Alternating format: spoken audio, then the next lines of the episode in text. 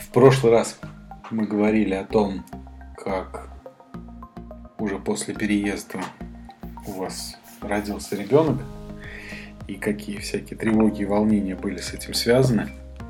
Вот, мне кажется, сейчас было бы логично продолжить эту тему, так сказать, часть 2. Собственно, что происходит после того, как ребенок родился, начинает расти.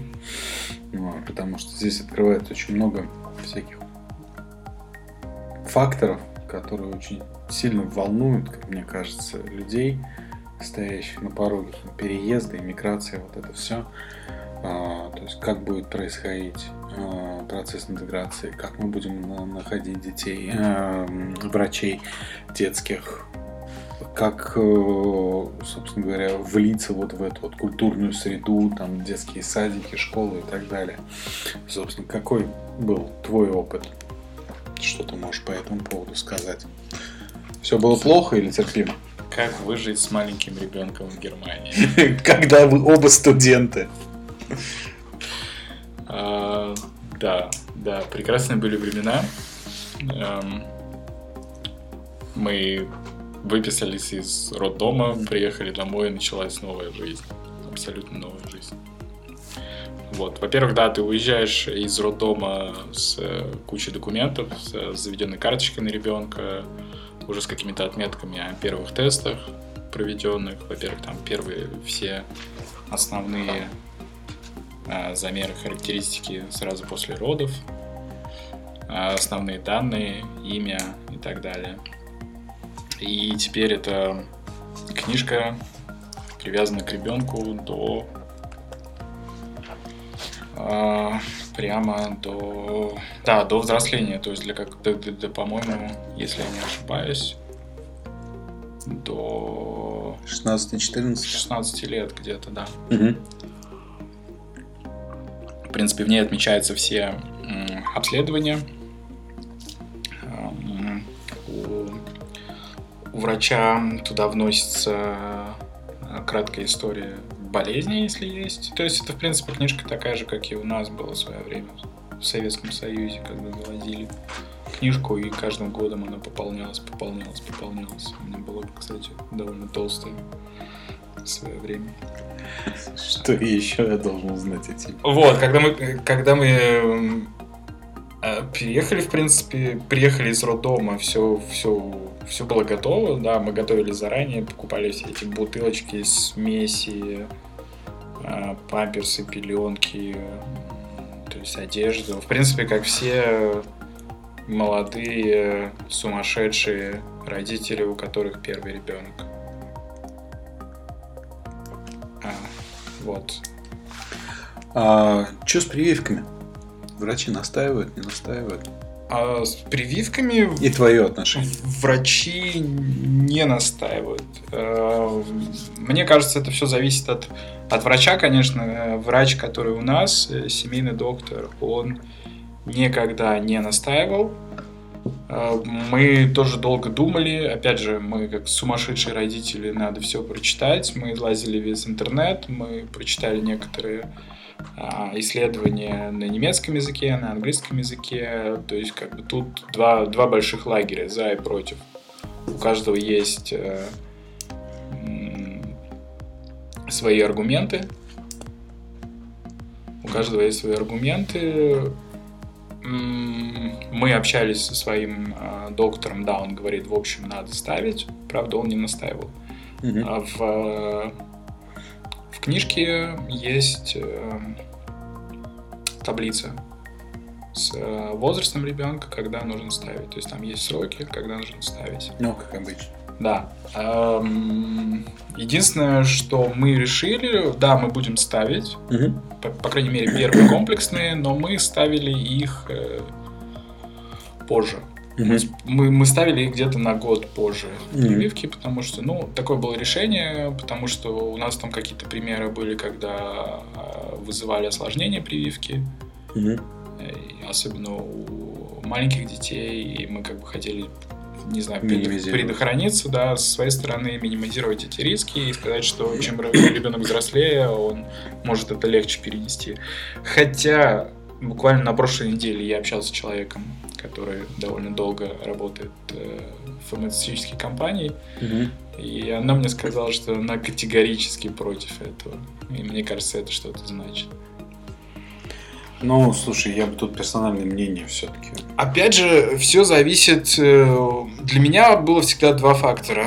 Либо какой-то опыт, то есть либо ты знаешь какие-то случаи, ты лично знаешь Да. случаи у каких-то знакомых, друзей и так далее, что были какие-то осложнения, или плохо перенесли прививки, или что-то еще. А, И второе, это доктор, который бы... А, он тебя убедит, что ставить надо, и Б, он тебя не убедит.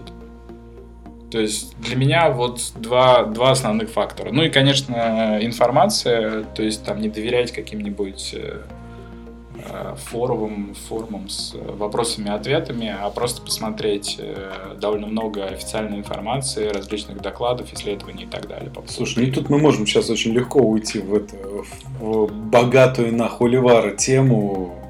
Давай все-таки вот, от эмоционально ангажированной этой тематики постараемся от- абстрагироваться. Это что касалось прививок. Эм, э, Первое время. Э, Первое время, а, то есть на основании выписки из роддома ты идешь в Радхаус, регистрируешь своего ребенка и подаешь документы на официальное свидетельство о рождении. Мгм. Оно выдается в двух форматах. Э, Одно на немецком языке, что буквально несколько листов А4. Это как своего рода выписка, таблица с основными данными о ребенке и о родителях. И второе это а, такой формат А5, маленький, это международное. Мгм. Их можно, в принципе, за дополнительную плату взять несколько штук. Если что-то вроде потеряется, потому что, в принципе, российский паспорт или паспорт э, надо получать на основании этой бумаги. Мгм. А у вас э, второй ребенок получился по национальности немец? Или вы не прожили достаточное количество времени на тот момент? Насколько я знаю, здесь э, действует правило крови, а не земли. То есть э, гражданство выдается, присваивается по гражданству родителей. А, это само собой просто, когда мы регистрировали ребенка, нам сказали, что если бы он родился после того, как родители прожили, по-моему, то ли 6, то ли 7 лет, ему бы автоматически выдали сразу немецкое гражданство. Да, мне в Бергерамте это сказали. Ну. Ну, То есть, э, ну, мы как бы, окей, он родился, как родился. То есть, если бы мы на год позже это сделали, то он бы автоматически получил, по утверждению сотрудника Бергерамта, он бы автоматически получил немецкое гражданство. Насколько я знаю, единственное право земли действует сейчас США. в Америке только, да, поэтому многие едут рожать именно туда. А, насколько я знаю, в, в Германии в Германии этого нет. Ну, может быть, есть какая-то информация, может быть, что-то изменилось с того времени. А, Вот. э, Сразу же, сразу же приходят письма с поздравлениями, с какими-то подарками от, от города. То есть там полотенце стандартное, письмо от бургомистра. Поздравляем вас. И вы печатали заметку в газете? Печатали газет? Нет. А, что такое? просто ты когда регистрируешь ребенка, там тебе предлагают эм, зафиксировать как бы факт рождения в газете, в местной, М, и потом тебе присылают выпуск этой газеты. Нет, О том, что вот как бы такого не было, но, при- кстати, смешно, что при выписке из больницы тебе выдают э, выпуск газеты как напоминание. Да-да. В этот день Да, в этот день. у нас тоже где-то лежит. Хранится до сих пор, да. Э, а также с этими письмами приходят, э, ну, своего, своего рода приглашение зарегистрировать ребенка на, ну, то есть на официальном уровне. А, И приходят э, первые письма о том, что вы будете получать э, пособие на ребенка. Да, собственно, я хотел спросить, на- что насчет государственной поддержки пособий и прочее? М, Довольно, можно, можно, сказать, что, в принципе, государство довольно хорошо финансирует все это, поддерживает. Э, то есть первое, что мы получали на первого ребенка, это 198 евро в месяц. Угу. Если я не ошибаюсь, приходит какая-то единовременная сумма. Да, там есть большая премия. И плюс, э, что зависит, конечно, от компании, плюс еще ты можешь получить маленький бонус, то есть в районе 300 евро бруто до налогов Угу. за рождение каждого ребенка. Вот. А, надо сказать, что деньги, да, деньги эти совсем не чувствуются, потому что все улетает, особенно первые месяцы, на, только на памперсы, куча всего. Э, да, то есть э, в последующие месяцы бутылочки питания и так далее. Э, при этом, что еще важно, ребенка нужно вписать в страховку, зарегистрировать. То есть э, тоже на основании свидетельства о рождении просто связаться со своей страховой компанией. И ребенок э, будет своего рода вписан в семью, то есть семейную страховку. И с этого момента страховка тоже на него распространяется. То есть все Э, все основные затраты на медицину будут покрываться страховой компанией.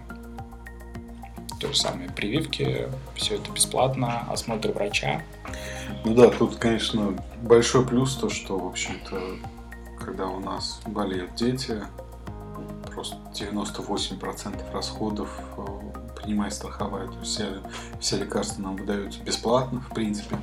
Да. Вот. По-моему, мы один или два раза в жизни за что-то доплатили, но там какой-то Обычно, да, евро. обычно все, что э, все лекарства, которые выписываются по рецепту врачом, ты просто передаешь его в у нас, по-моему, была ситуация, в что аптеку и получаешь лекарства не платя. Да, вот мы получили лекарство бесплатно, а там тебе дополнительно какие-то там витаминки или что-то mm-hmm. такое, типа БАДов нас попросили там доплатить, ну, как я уже сказал, буквально там пару евро, то есть 90% опять же взяла на себя страховая.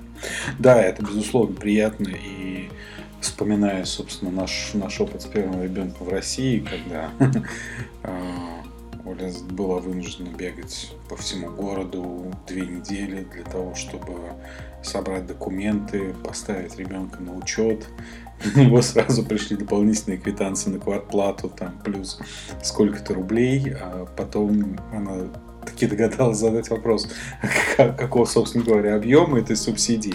И ей сказали там 250 рублей, то есть в два раза меньше, чем доплата за квартплату. Она просто там же оставила документы, развернулась и ушла. То есть это было даже немножко не смешно. Вот. Здесь, конечно, да, те деньги, которые мы получаем от государства в качестве ну, поддержки на ребенка, там плюс-минус перекрывают, в общем-то, основные какие-то расходы там на садик там или на школу. То есть это не так, не так сложно с финансовой точки зрения, как могло бы быть. Еще важно заметить, что подписывая бумагу на получение пособия по ребенку в Германии, ты подтверждаешь тем самым, что ты не получаешь пособие в другой стране. Это да. И если ты подаешь, например, документы на получение пособия в России дополнительно, и это каким-то образом станет э, не дай бог, известно. Известно в Германии, то мало того, что ты перестанешь получать, тебе еще придется эту сумму, которую ты получил, возместить. И мне кажется, это довольно серьезно и не стоит того. Да, поэтому я тоже, слава богу, мы как... отказались от всех пособий в России.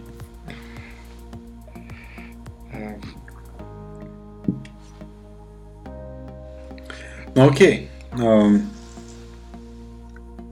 вот, собственно говоря, как насчет садика? А, я понимаю, что твой второй еще маленький. А как было с дочерью?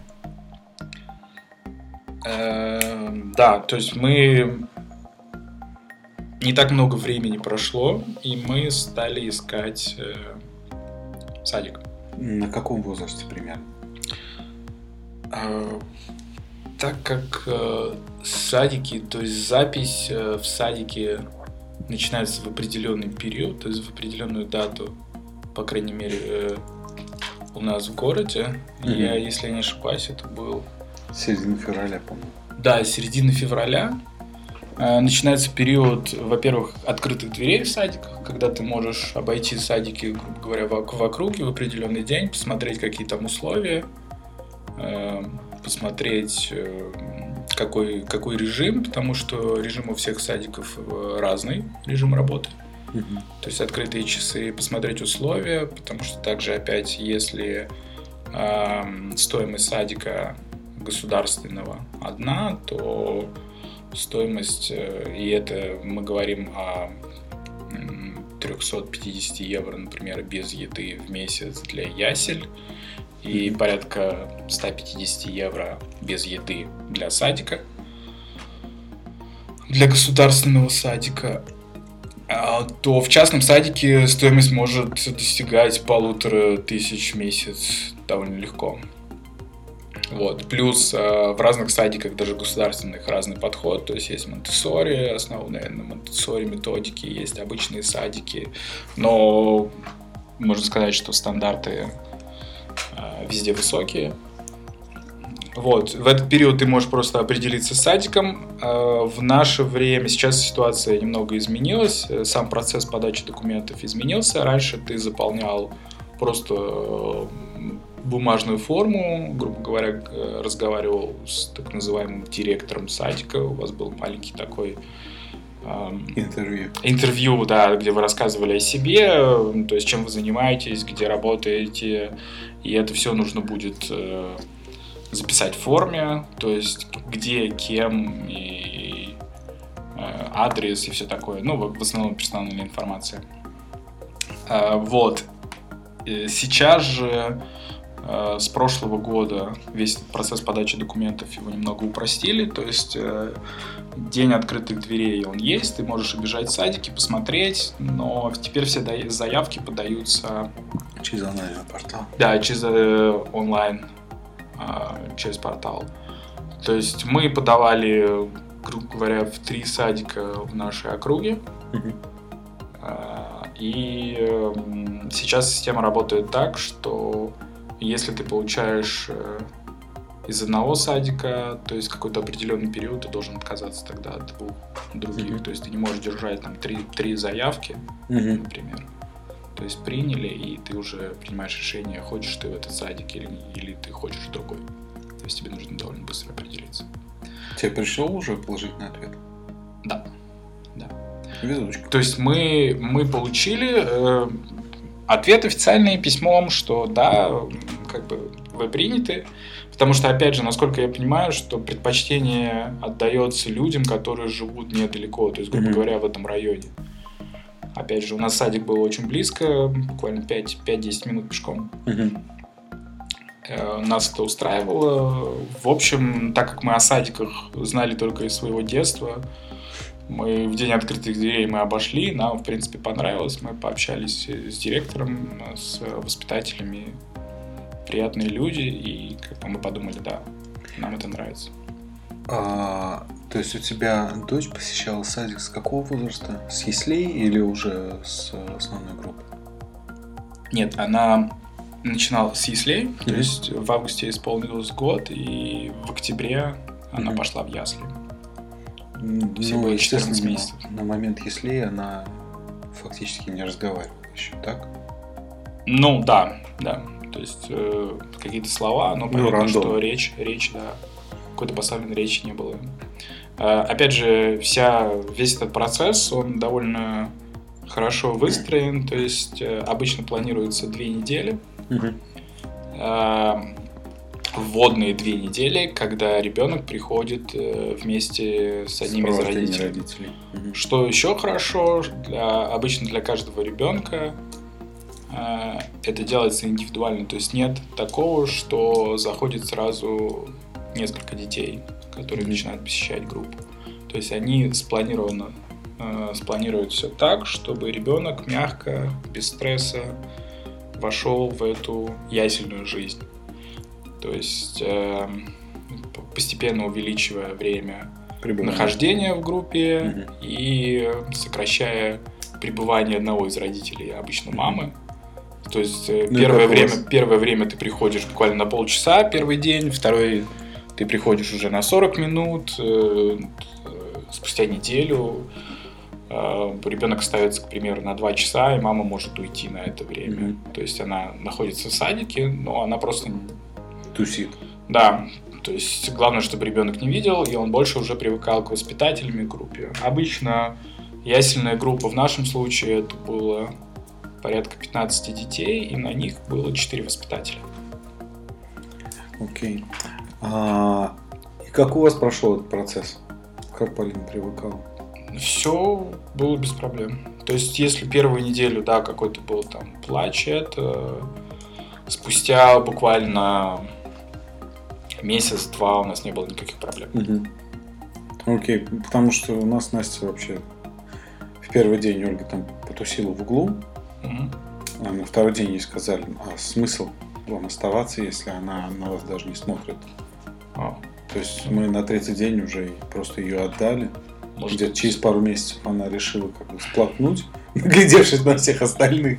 Она поняла, что это какая-то тупая затея. И, в общем-то, больше у нас истерик при заходе в детский сад не было Ну, вообще. скорее всего, просто зависит от возраста, да, потому что в ясельном возрасте до двух лет все-таки ребенок слишком Да. привязан. Травматично может Да. быть.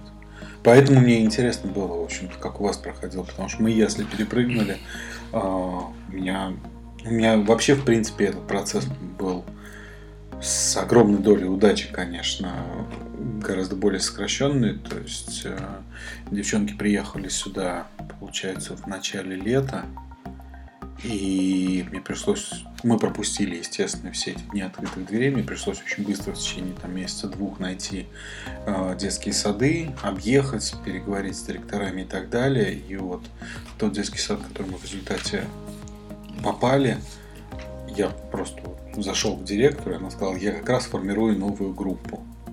Я говорю, «Ну, как бы нам в эту группу попасть?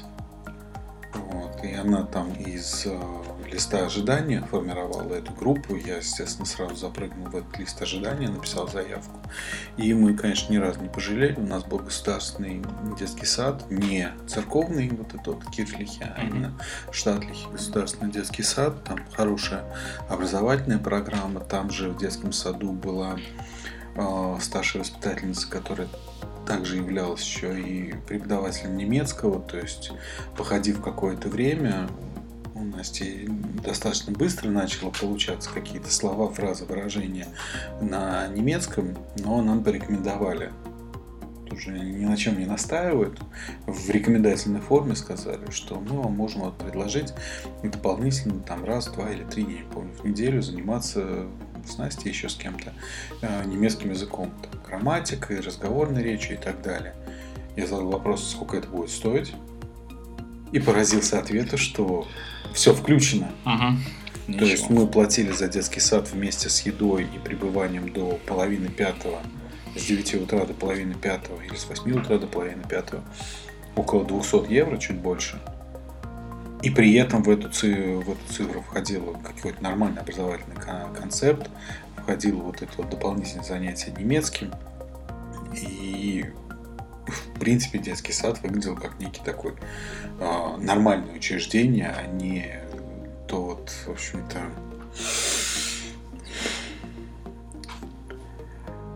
достаточно печальное место, в которое, которое у меня осталось в памяти как, э, как детский сад.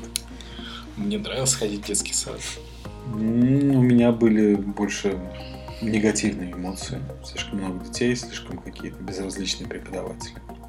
Кстати, как у вас воспитатели и преподаватели были? Взрослые, молодые? Были... У нас было 4 воспитателя, как я говорил, на группу. И На группу из скольки человек? из 15. Где-то порядка 15 В яслях. человек. В яслях. То есть на каждого 4, 4 ребенка, один воспитатель. Был один воспитатель, да. Круто. И обычно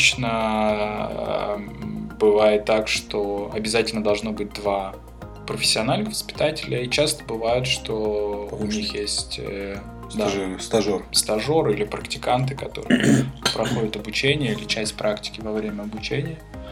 Но мне, мне, по крайней мере, то, что я видел, мне всегда нравилось отношение. То есть видно, что они любят. Мне кажется, все-таки, по крайней мере, здесь, в Германии, я увидел, что много таких соцработников или работников социальных mm-hmm. областей.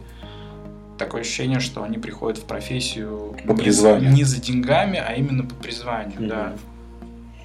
Вот, Потому что такое. у нас, э, как я уже сказал, мы если перепрыгнули, мы пошли сразу в основную детсадовскую группу, у нас там было, по-моему, а, человек 20 и 2 или 3 воспитателя, ну там в зависимости от. То есть, допустим, старший воспитатель и, как ты говоришь, э, практиканты или там партаймеры. И в общем-то, я тоже каждый раз, когда приходил в группу, видел, как они с ними там возятся, поют какие-то песни. То есть через буквально пару месяцев у нас в доме появилась куча каких-то песен, стишков, начались как-то игры, которые, собственно говоря, она пыталась вести на немецком языке, видимо, уже по привычке. Вот. И как, ну да, точно так же, как тебя. То, что я видел, мне, в общем, нравилось. Естественно, было смешно слышать о том, как она неделю ест одни макароны, потому что, услышав этот ответ в пятый раз подряд, я, собственно, посмотрел, что у них предлагается в меню, и меню оказалось такое, что я, в общем-то, захотел там остаться как минимум на обед.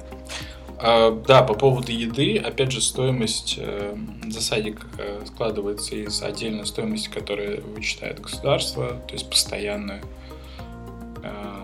то, что складывается на, на основе забуканных часов, mm-hmm. так как э, стоимость будет отличаться, если ты оставляешь ребенка на целый день, на полдня, либо на определенные часы.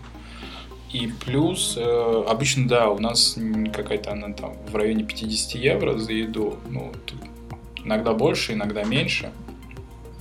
Вот. Еда, по крайней мере, у нас в садике вся замороженная.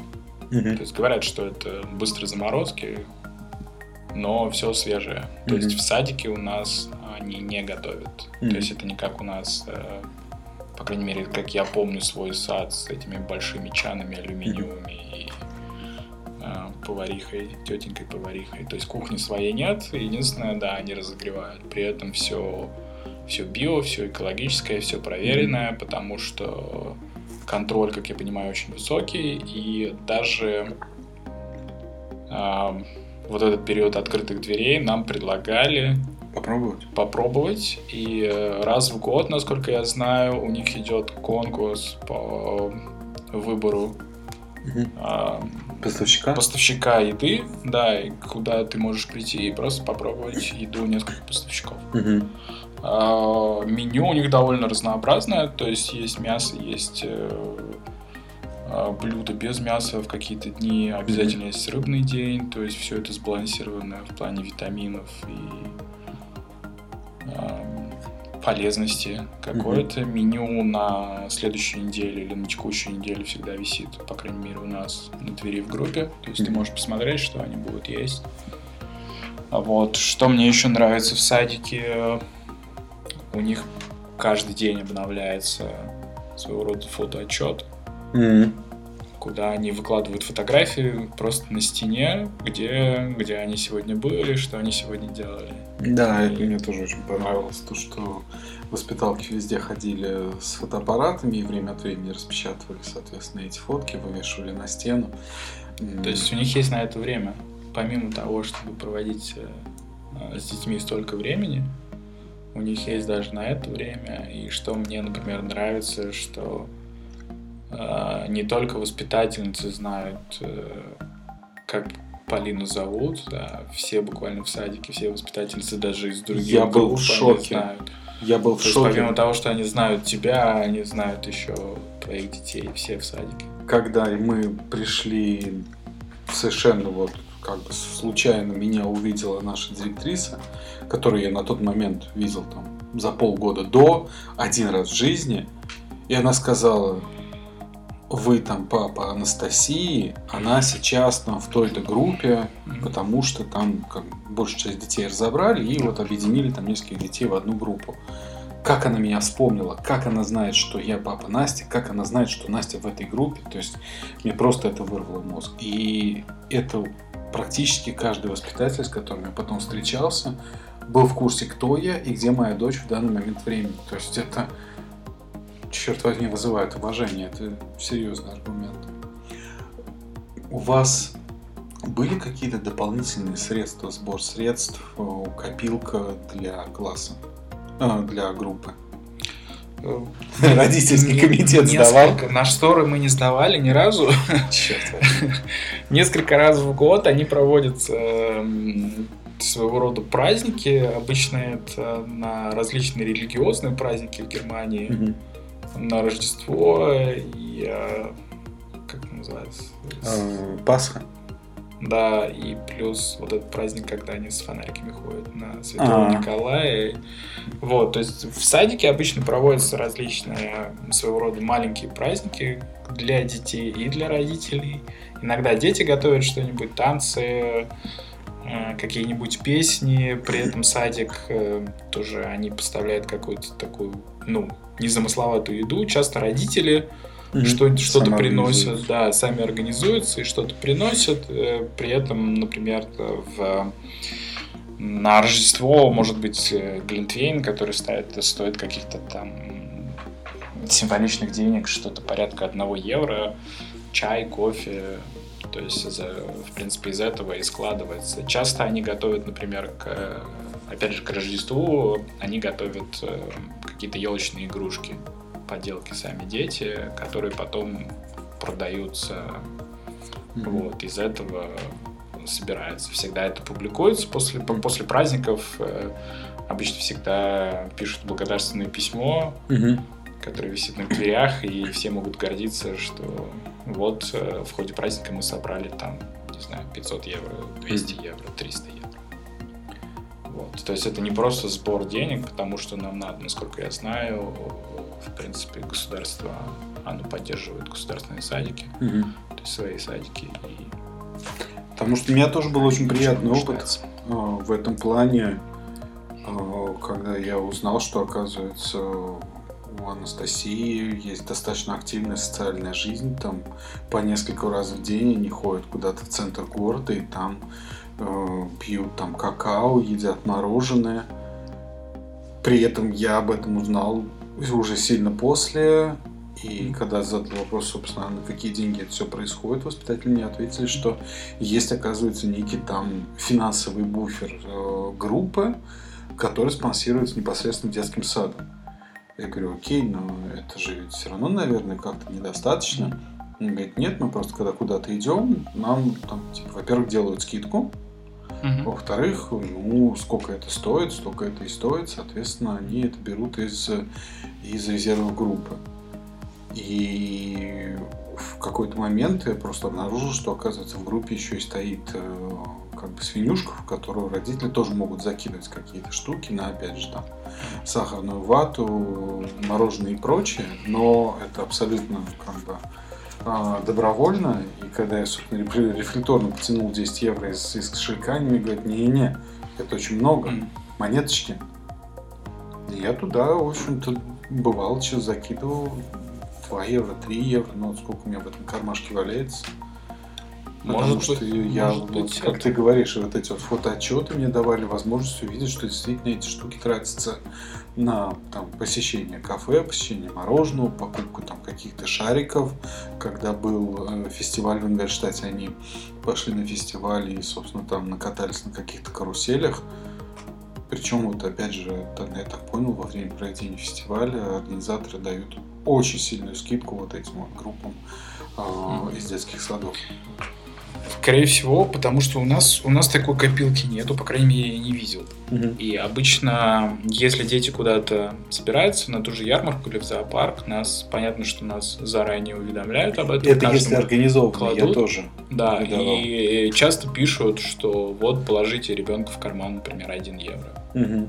Да-да, это Такое если заранее организованное, да. допустим, выезд в зоопарк, там, угу. в Аусбург куда-то был, да, мы там либо присоединялись, чтобы как сопровождать, либо просто давали с собой там, 5 евро на там, вход в зоопарк плюс какое-то мороженое.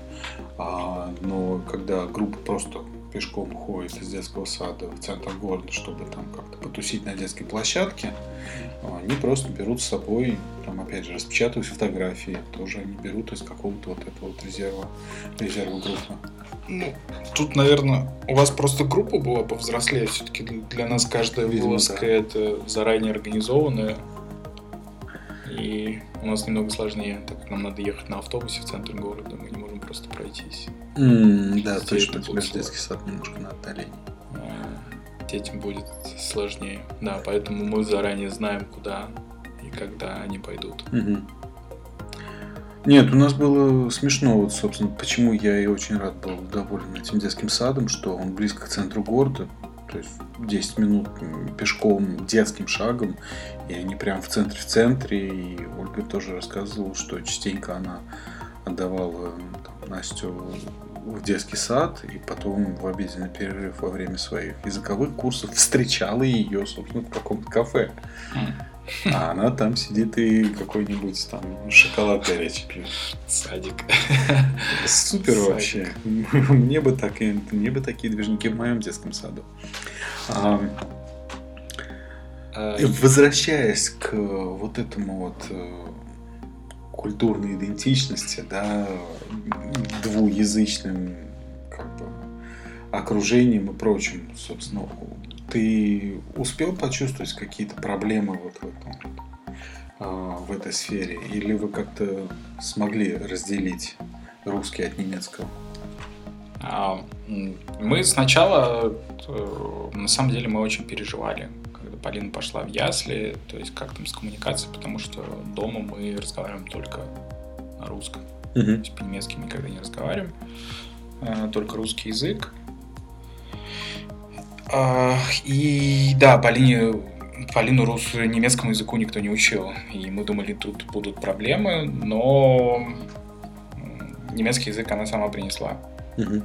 из яселя она принесла в дом.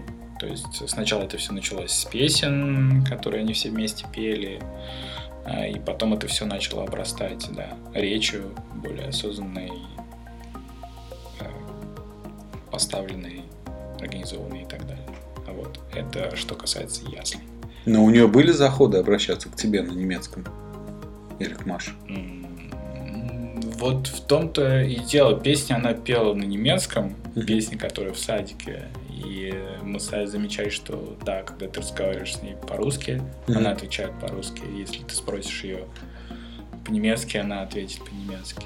Мгм. То есть, как у всех детей, они не различают, где какой язык. То Мгм. есть, я думаю, что она тоже не понимала, где какой язык, на каком с ней общались, на таком и она Мгм. Интересно. общалась. А вот все это, в принципе, довольно быстро. Ну, То есть училась она довольно быстро и тому, и тому языку. Мгм. И опять же, в три года она перешла уже в садик. Мгм. То есть, в принципе, э, процесс точно такой же. Для нас это был еще бумажный. Мы просто заполнили форму. Обычно, да, предпочтение отдается детям, которые от- отходили, например, ясли в этом же садике. То есть мы другие садики мы даже не рассматривали, потому что это было близко, нас все устраивало. И Полина перешла в садик, где группа уже больше, то есть у них в группе порядка 25 детей и уже двое воспитателей. Как я говорил, садик стоит дешевле, примерно наполовину. Эм, Вот. И э, да, то есть, во- во-первых, э, во время садика и э, во время садика ясель у нас э, были и сейчас есть э, раз в полгода у нас разговор обычно с воспитателем. Мгм. То есть э, у каждого, у каждых родителей у Родительское них есть собрание. определенное... Нет, это не родительское собрание, потому что это индивидуально Мгм. с каждым родителем. То есть тебе дается форма, ты заполняешь, то есть своего рода характеристика своего ребенка, что ты видишь, какие изменения, где какие трудности, что бы ты хотел изменить. Мгм. И с этой формы ты приходишь на, на этот разговор, интервью, не знаю, как сказать.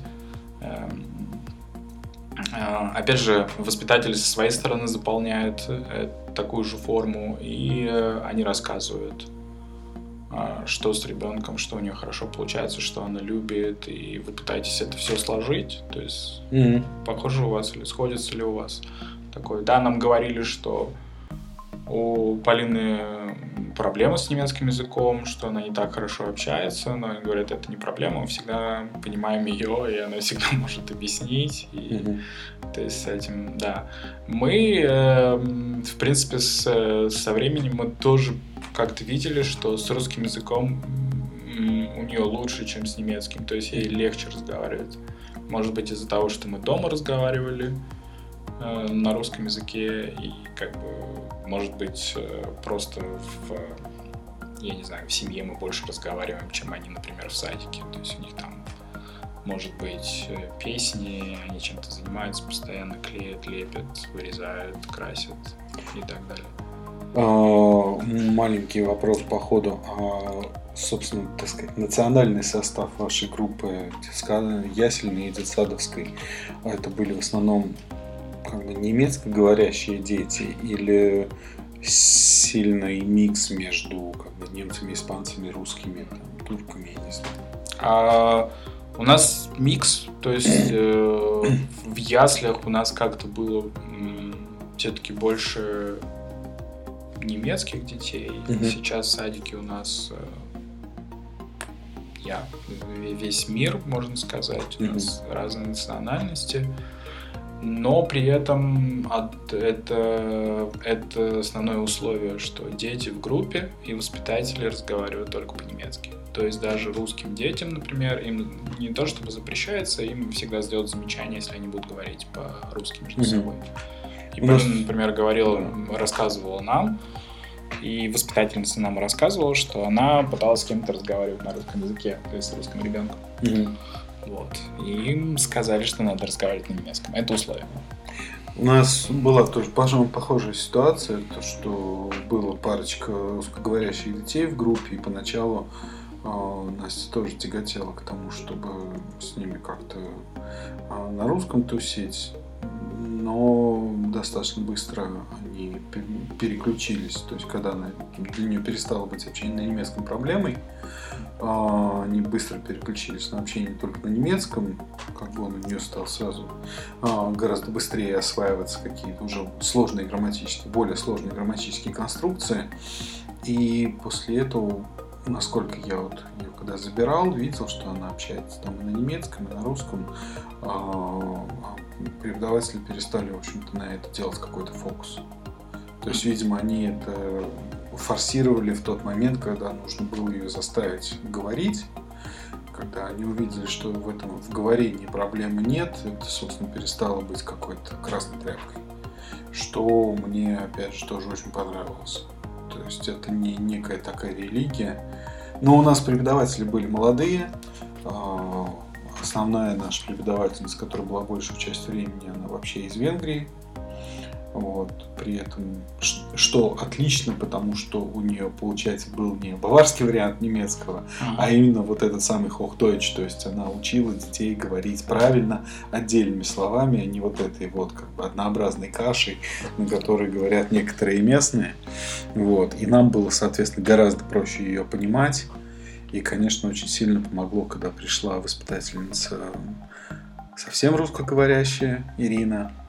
То есть Ольга могла какие-то сложные достаточно вещи с ней просто за углом как бы тет-а-тет э, прояснить на русском. То есть это, конечно, сильно помогает. Когда, опять же, какие-то сложные вещи, которые не в раз сформулируешь, особенно вот так если у тебя уровень достаточно низкий, это, конечно, сильно помогает.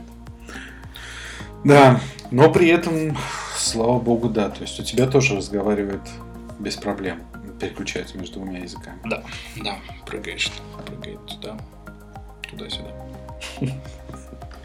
У тебя никогда не возникает вот этого, боже мой, кто этот ребенок, который только что побежал в сторону детской площадки?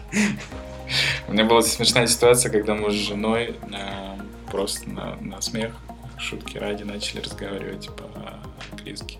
И у меня дочка закричала, перестаньте так разговаривать, я вас не понимаю. Вот.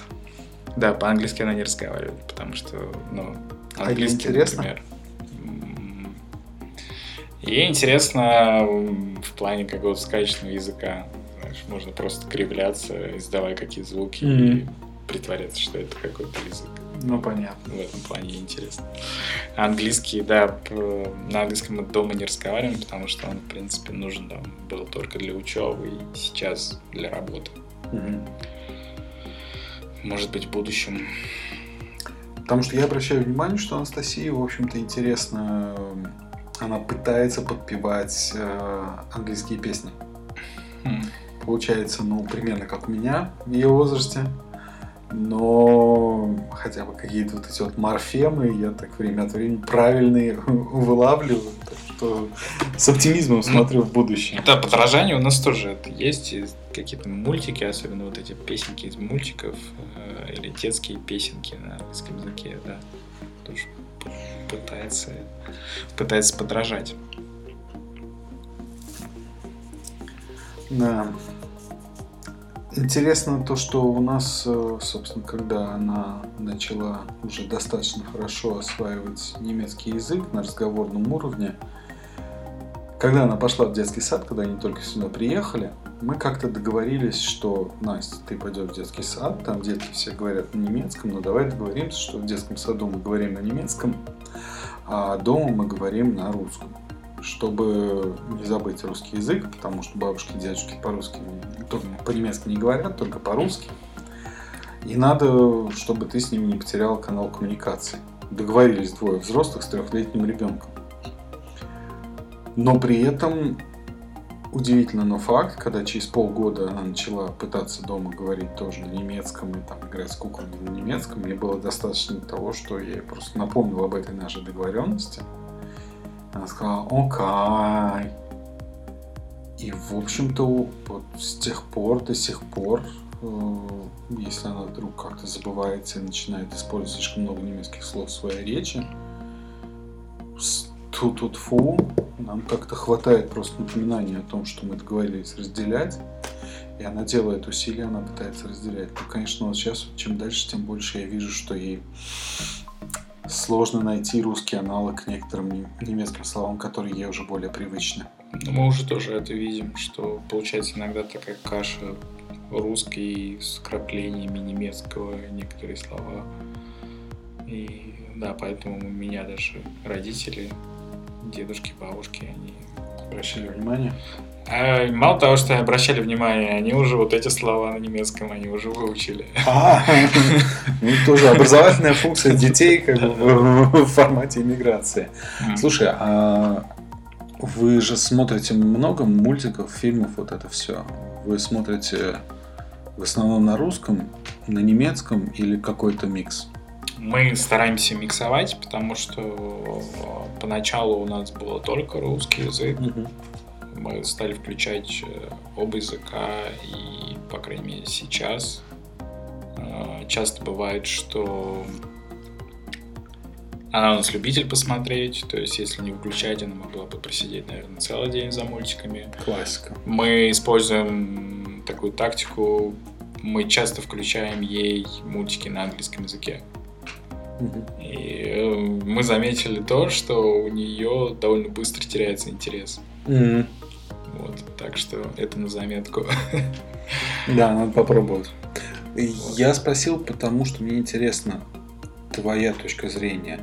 Вот наличие, скажем так, разного формата видеоконтента по телевизору на русском, оно, по-твоему, помогает как-то поддерживать вот этот уровень и не забывать хотя бы какие-то слова?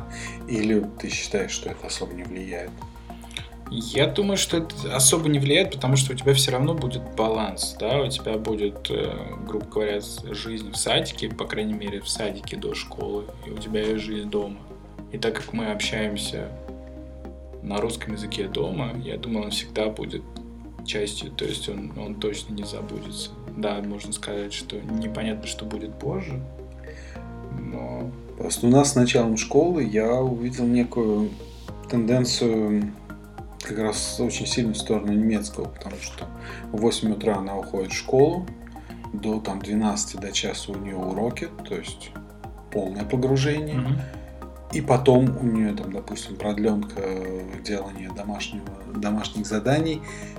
И это тоже на 95%, несмотря на то, что в группе продленки в том числе есть русскоговорящие дети, все равно они общаются на немецком.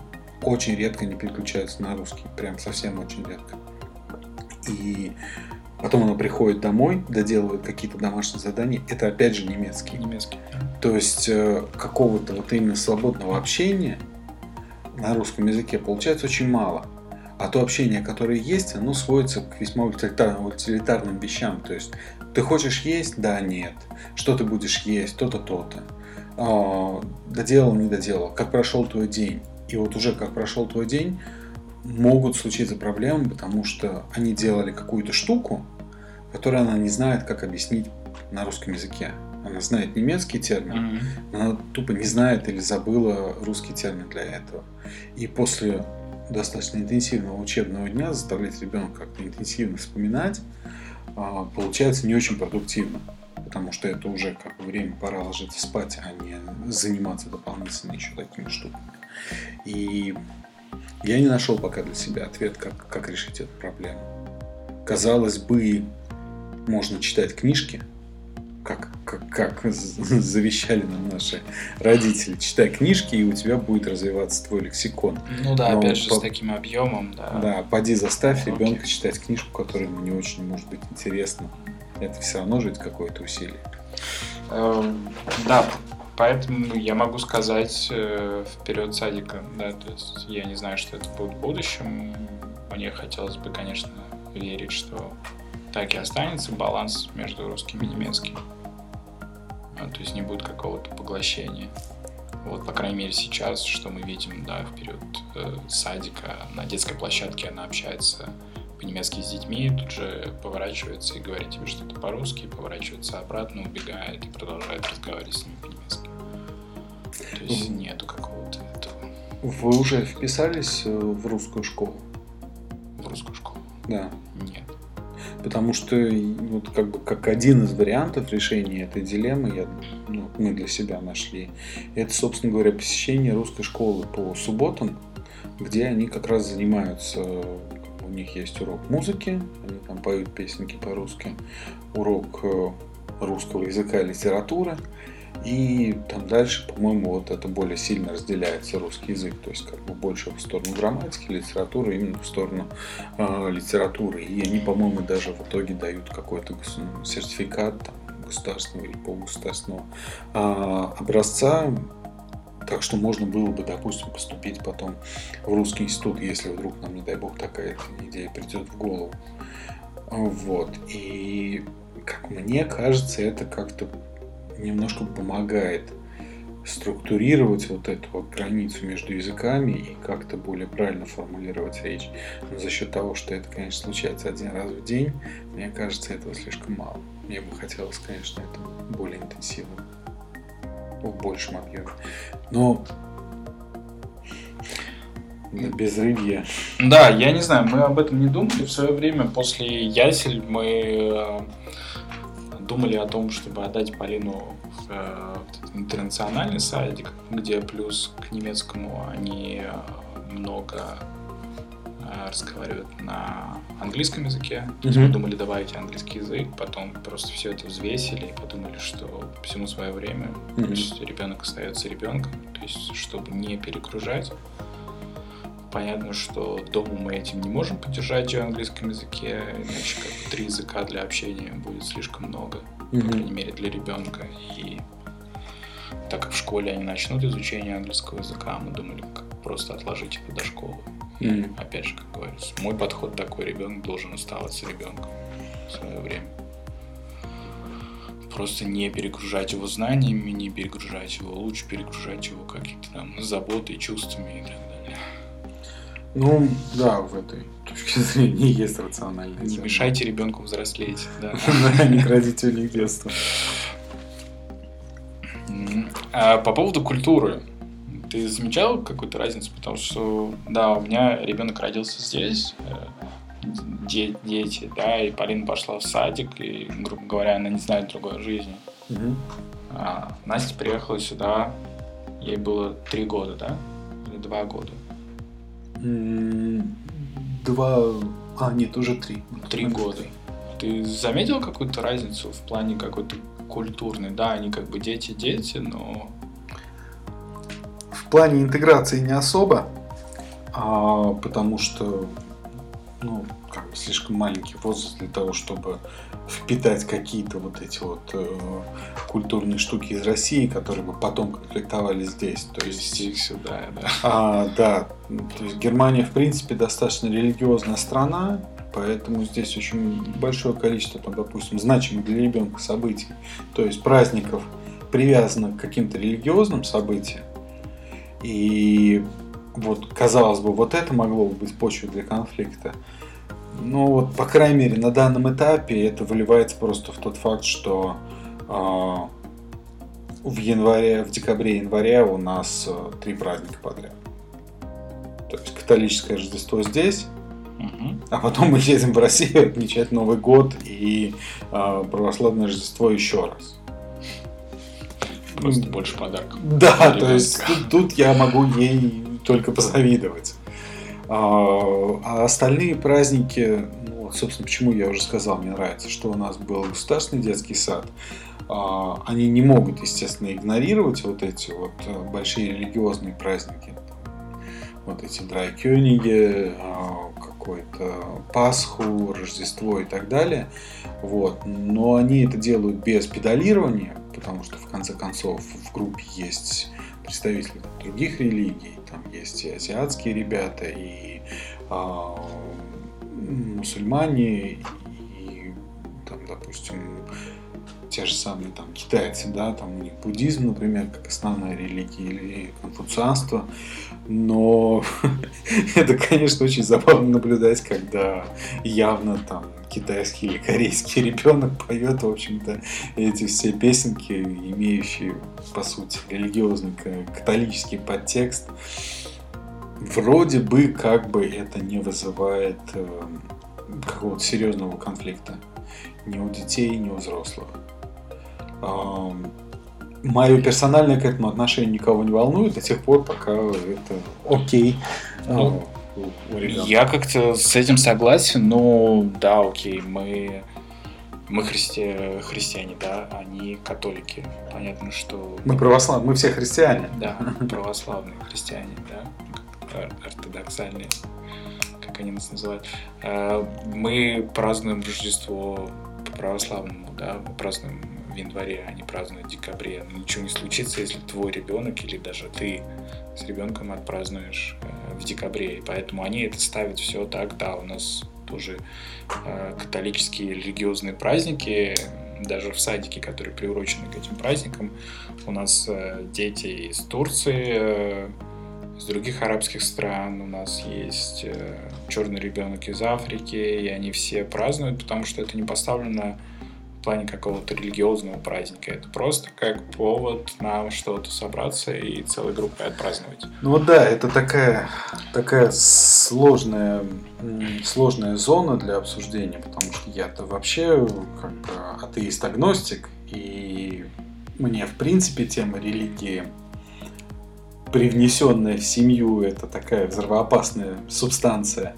Поэтому мне, конечно, я отдельный фокус старался как бы держать на том, как интегрируются вот эти вот э, религиозные аспекты в ежедневную жизнь, в детском саду, в школе. И, в принципе, у меня, да, у меня возникло ощущение, что это, скажем так, не столько педалирование какой-то религиозной тематики, сколько, э, сколько демонстрации ее как часть, как часть культуры как бы ежедневной. Но тут пытаться ее отрицать, это, в общем-то, дурная попытка прийти со своим уставом в чужой монастырь. То есть ты либо тебя это устраивает, либо ты очень сильно озадачиваешься и пытаешься от этого абстрагироваться. Ну, я был и есть не настолько ортодоксальный, чтобы а, совсем с красными глазами бегать и стучать в барабаны. Ну да, абстрагироваться от елки, как от религиозного да, символа есть... Рождества. Это было бы уже совсем перебор. Да. А, как э, с праздниками?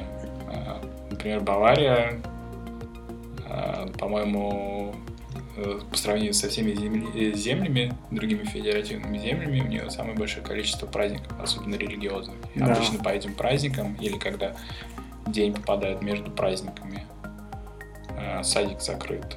Мы считали как-то, и у нас получилось, что в году, по крайней мере, у наш садик, иногда это, это как-то довольно часто бесит, что ли, он был закрыт 35 дней в Мгм. году. То есть помимо каникулов, Да, включая еще каникулы. месяц. Бывают еще различные праздники, которые нескончаемые. Поэтому часто а, мы видим, что, опять же, отпуски на работе, они часто связаны с каникулами. Ну да. То есть если садик закрыт, и тем более, как в нашем случае, бабушек, дедушек под рукой нет, которые могли бы ребенка на несколько дней даже перехватить, а, получается, нужно брать хотя бы одному из родителей, надо брать отгул да, на работе. Либо, либо планировать свои праздники, э, то есть Выходные. отпуск э, свой так, или Чтоб на пере- время, когда, когда садик закрывается на каникулы, например. У нас это было меньшей проблемой, потому что Ольга, в общем-то, в режиме в режиме домохозяйки большую часть времени пребывала. То есть она меня тут подстраховывала. Но в принципе, и как я видел у себя в офисе, в такие вот дни, когда ребенка, допустим, нельзя отдать в сад, его не с кем оставить, коллеги, допустим, приводили детей на работу. Да, у нас тоже такое было, я видел, что ребенок там с айпадом, либо с книжками, либо еще что-то, раскрасками, он просто целый день сидит в офисе. Да, то есть э, Пока На- Настя, работает. Насте было интересно, она несколько раз задавала вопросы, я даже как-то ее собирался, но вот у нас пока не сложилось. Но я знаю, что если вдруг такая необходимость возникнет, то меня не будут смотреть э, квадратными глазами. С 95% вероятностью мне никто ничего не скажет. Ты просто, ну, окей, прикольно, привет, как тебя зовут? На тебе карандаши, на тебе бумагу, садись, рисуй. Ну, ей просто нравится рисовать. Вот, так что, да, это, конечно, в какой-то степени напряжно и для родителей, и для детей, но на крайний случай хотя бы вот такой вариант, наличие такого варианта, оно, конечно, сильно дает надежду на то, что это не катастрофическое закрытие детского сада. Вот. Мы уже потихонечку уходим, мне кажется, в сторону, собственно говоря, работы и интеграции работы в твою как бы личную, семейную жизнь. Я думаю, имеет смысл об этом поговорить уже в следующий раз. Так Вот, мы а и пока сделаем. что спасибо большое и до следующего раза. Спасибо, да. Услышимся.